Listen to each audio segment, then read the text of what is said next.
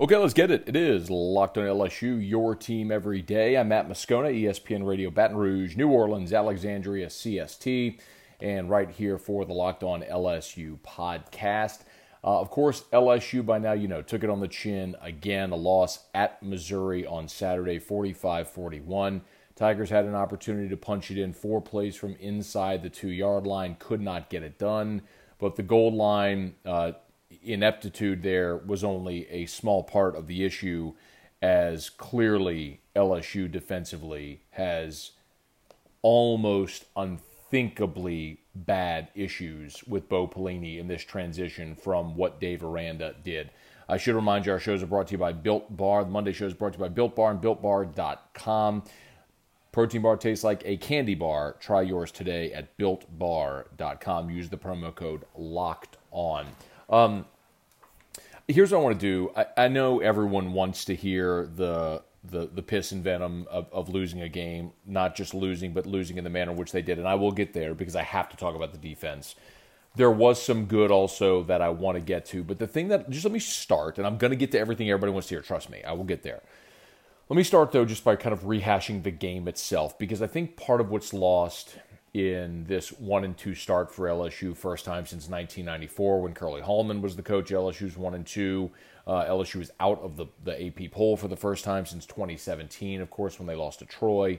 Um, the thing that that is maybe getting lost a bit is that even though it was horrendous watching the defensive performance against both Mississippi State and against Missouri, uh, the reality is that you had a chance to win both games. Please don't misunderstand me. I'm not. I want you to be clear. I'm not sugarcoating what happened. So just let me go through the game. Just bear with me. Let me go through the game so we can explain how close you were. I mean, really two yards away from winning that game. And I'll remind you against Mississippi State, there were seven lead changes in that ball game in the start of, by the start of the third quarter.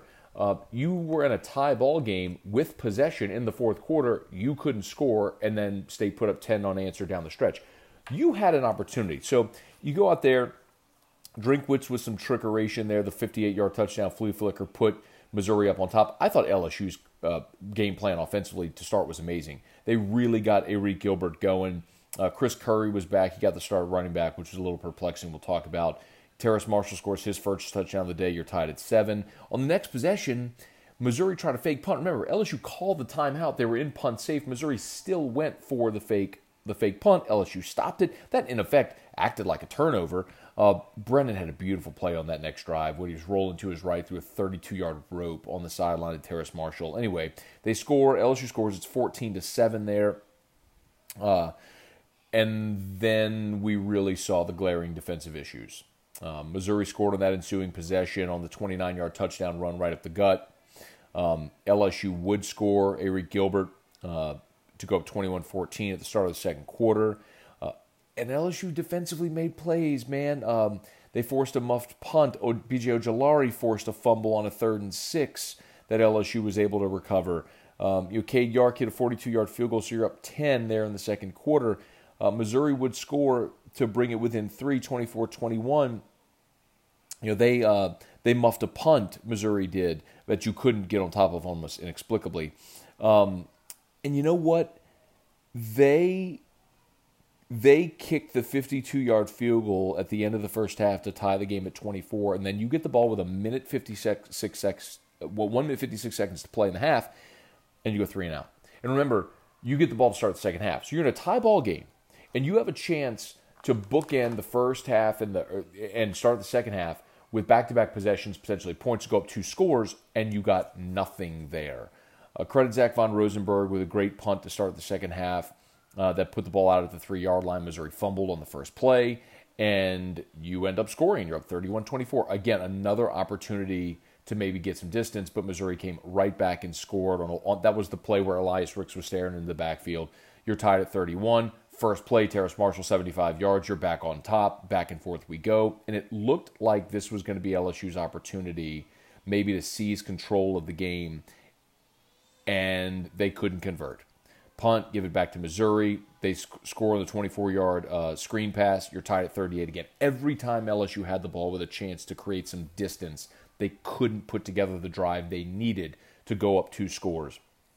I really thought Cade York, his 51 yard field goal was huge, put LSU back on top. And remember, to start the fourth quarter, it was the third and 11 for Missouri, and Maurice Hampton comes up with a big tackle for loss, and that pushed Missouri back further or farther, and they missed that field goal. And again, here's your opportunity. You're up three, you got the ball, go score, go up two scores, and it's over.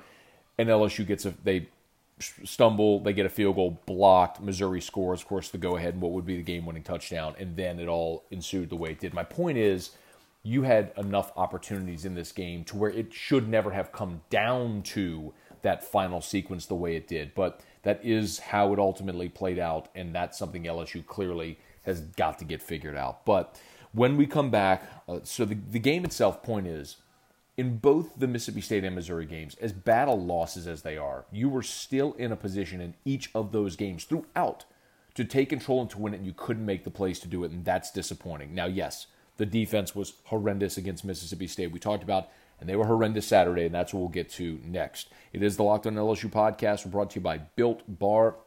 Hey, heads up, uh, we have reset the promo here uh, for at Built Bar. Um, amazingly, you can get a free cooler with a purchase. That's while supplies last. And also, if you go to builtbar.com and use the promo code locked on, now you'll get 20% off your next order. Use the promo code locked on and get 20% off at builtbar.com. Best tasting protein bar in the world. So many of you have tried it. You've let me know. Built bars are healthy. If you're a health conscious guy or gal, if you want to lose or maintain weight, have a delicious treat. If you need a meal replacement, they've got amazing options. If it's with or without nuts, they're all gluten free. Built Bar is the best tasting protein bar ever. Try it and believe. BuiltBar.com. Use the promo code Locked On and save 20% off your next order. That's BuiltBar.com. Use the promo code Locked On. March Madness is right around the corner. If you want to win your office pool, you need to stay caught up with all the college basketball action with the Locked On College Basketball Podcast. Every Monday, Andy Patton and Isaac Schade recap the biggest stories in college basketball, keep you up to date on the NCAA tournament bubble, and get you ready for the upcoming week of games. From the Big East to the Mountain West and everywhere in between, Andy and Isaac have college hoops covered on the Locked On College Basketball Podcast. Available on YouTube and wherever you get podcasts. Part of the Locked On Podcast Network. Your team every day. We continue Locked on LSU, your team every day, presented by Built Bar. So I told you we would get to the inevitable, and that is the very bad. There was good, which we'll talk about, but we'll start with the absolutely disgraceful, which is LSU's defense. I don't know what else really needs to be said. Uh, you allowed 406 yards passing to a freshman quarterback in Connor Bazelak, who was making only his second start. Uh, Missouri ran for 180 yards at better than five yards a clip, and that actually includes Bazelak's um, rushing attempts, which is stupid because sack yardage for the quarterback counts against a rushing total. So really, Missouri's running backs averaged more like eight yards a carry in this ball game. Last week, if you were with us, we, one of the things we talked about throughout was the fact that Vanderbilt rushed for 180 yards against LSU. Everyone wanted to focus on the 41 to seven, Myles Brennan's improvement, all that stuff. All last week we talked about this: the fact that LSU defensively could not stop Vanderbilt from running the football, and that this was going to be a problem if they didn't get it fixed. And it was a major problem for LSU on Saturday when you get gashed the way they did up the gut. Absolutely devastating. Now, the bigger problem, aside from just the running game, is the fact that in the in the past game you were wholly inept. And and many people have asked, is this scheme or is this a lack of talent? I want to point out very plainly that defensively this year, in this year's draft, Ali Gaye, Glenn Logan, Jabril Cox, Jacoby Stevens, you have guys on that defense right now that are going to be picked in this spring's draft. You have NFL talent. That's not even including some of the young guys like BJ Ojulari and, of course, Derek Stingley and Maurice Hampton, the guys that are coming into their own. You have NFL talent. Missouri does not have Sunday talent on their offense, and they were down three of their top five receivers. What transpired on Saturday, in, in undeniably, was coaching. LSU, with Bo Pelini as its defensive coordinator, I'm going to state the very obvious here, has been flat out coached. Scheme wise, the players do not know where to be, and that's either them not picking up his scheme or his inability to communicate it effectively to them, one of one or the other. But the bottom line is that's it. I mean, you are talking about Sunday guys going against Saturday guys uh, this past weekend, and you gave up over 400 passing yards in this ball game. You gave up uh, 586 total yards of offense to Missouri, who converted 50% of their third downs. What hap- What is happening right now defensively is Ed Orgeron has made another bad hire. There, there's no other way to say this. Are, some people said, well, should you cut bait with Bo now? And the answer is no, and you're not going to do that two games in, or three games in, into the season. And a lot of people pointed out back in 2005, Bo had a rocky start to his first tenure in Baton Rouge, which is true. They had a really tough performance against Arizona State, but they ended up winning, and then they blew a 21 point lead at home against Tennessee on that Monday night. But that's been 15 years. The game has changed, and college football has evolved, and clearly Bo Pelini has not kept up with it, as is obvious his inability to communicate. Now, a lot of people have also pointed out the fact that Bo is a red faced, screaming coach, which he is, but so is Ed Orgeron, and so is Nick Saban. And I'm not going to say that you can't be an old school coach that yells and screams, but you got to be able to get results and find ways that you can push the right buttons. And so far, Bo Pelini has not proven he can do that. It is also fair to look at Ed Orgeron and say, does this man know how to hire good coaches? And you may bark and you may clap back at that. But l- let's look at what his resume is. If your whole premise of how you've built this program is going to be Ed's the CEO, he's the figurehead, he's the emotional recruiter, motivator who's going to hire great coaches and delegate, okay, the key is hire great coaches. And we've talked about this from the beginning. Because if you miss, then you have a setback, like what we're seeing right now, like what we saw with Matt Canada. Remember, Ed Orgeron inherited, Ed Orgeron inherited Dave Aranda. Ed Orgeron inherited Steve Ensminger. Now, he promoted him to offensive coordinator, but Ed didn't go out and find Steve Ensminger. Ed Orgeron has hired Matt Canada. Ed Orgeron has hired Jerry Sullivan. Ed Orgeron has hired Bo Pelini. It is fair to give him credit for Joe Brady and for Greg McMahon.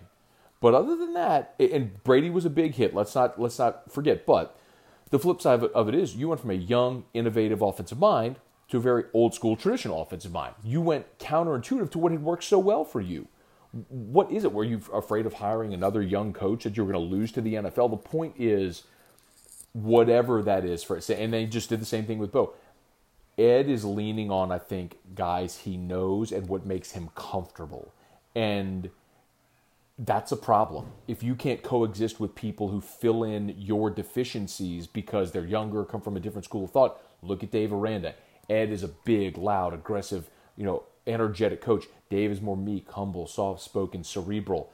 It's not to say one's right or wrong or good or bad. They're just different, but you've got to learn to coexist or you're going to keep having this problem what LSU's dealing with right now, the same thing they dealt with when they hired Matt Canada as the offensive coordinator. So listen, you're not going to fire Bo Pelini after three games. And my hope is that this team collectively does some soul searching and figures out what it is that's ailing it and how, and how to get it right. Because I will remind you, in 2017, LSU got blown out by Mississippi State. They lost to Troy, and a lot of us looked and said they. Many people looked and said they're going to win another game. And what did they do the next week? They went and beat Florida. And later in the season, they beat Auburn and Baton Rouge, in the biggest comeback in Tiger Stadium history in an SEC game. The only game they lost the remainder of the season was at Bama. I'm not sitting here telling you this team is going to run the table the rest of the way except for Bama. Obviously, they have major deficiencies. But to think they're not going to win another game is also foolish because they were in positions to win each of the games they've lost so far. They've got to put together a complete 60 minutes. But the statistical anomaly of Saturday to put up 479 yards, 40 points, win the turnover battle 3 to nothing and to lose the game is just astonishing. They're like similar to the Mississippi State, there had to be a statistical outlier, and it was LSU's inability to defend against the pass of Missouri. So, uh, and even look, if you want to throw in the fake punt, giving LSU a short field, that's basically like a fourth turnover. So, incredibly disappointing, and I understand everyone who is disappointed today, and you have every right to be disappointed and upset and all of those things. My hope is that the people inside LSU football ops, that the, the coaches who are who are charged with getting this thing right, do in fact get it right and take that challenge very seriously because it could get much worse before it gets better if they don't do some soul searching and get it right. And I'll point out in 2017, after the Troy loss, they went on the road to Florida and won. Well, now you're facing some serious adversity. You got to go on the road to Florida again, a team that's certainly going to be hungry after they lost to, to Texas A&M this past weekend. Uh, there was, believe it or not, uh, some good from the game on Saturday, and we'll touch on that. We return to, uh, to wrap up. Locked on LSU, your team every day. Wrapping up here, Locked on LSU, your team every day. Please subscribe to the podcast if you haven't done so yet. As always, Monday show is brought to you by Built Bar and BuiltBar.com. Use the promo code Locked On and save twenty dollars off at BuiltBar.com. So there was a lot of good.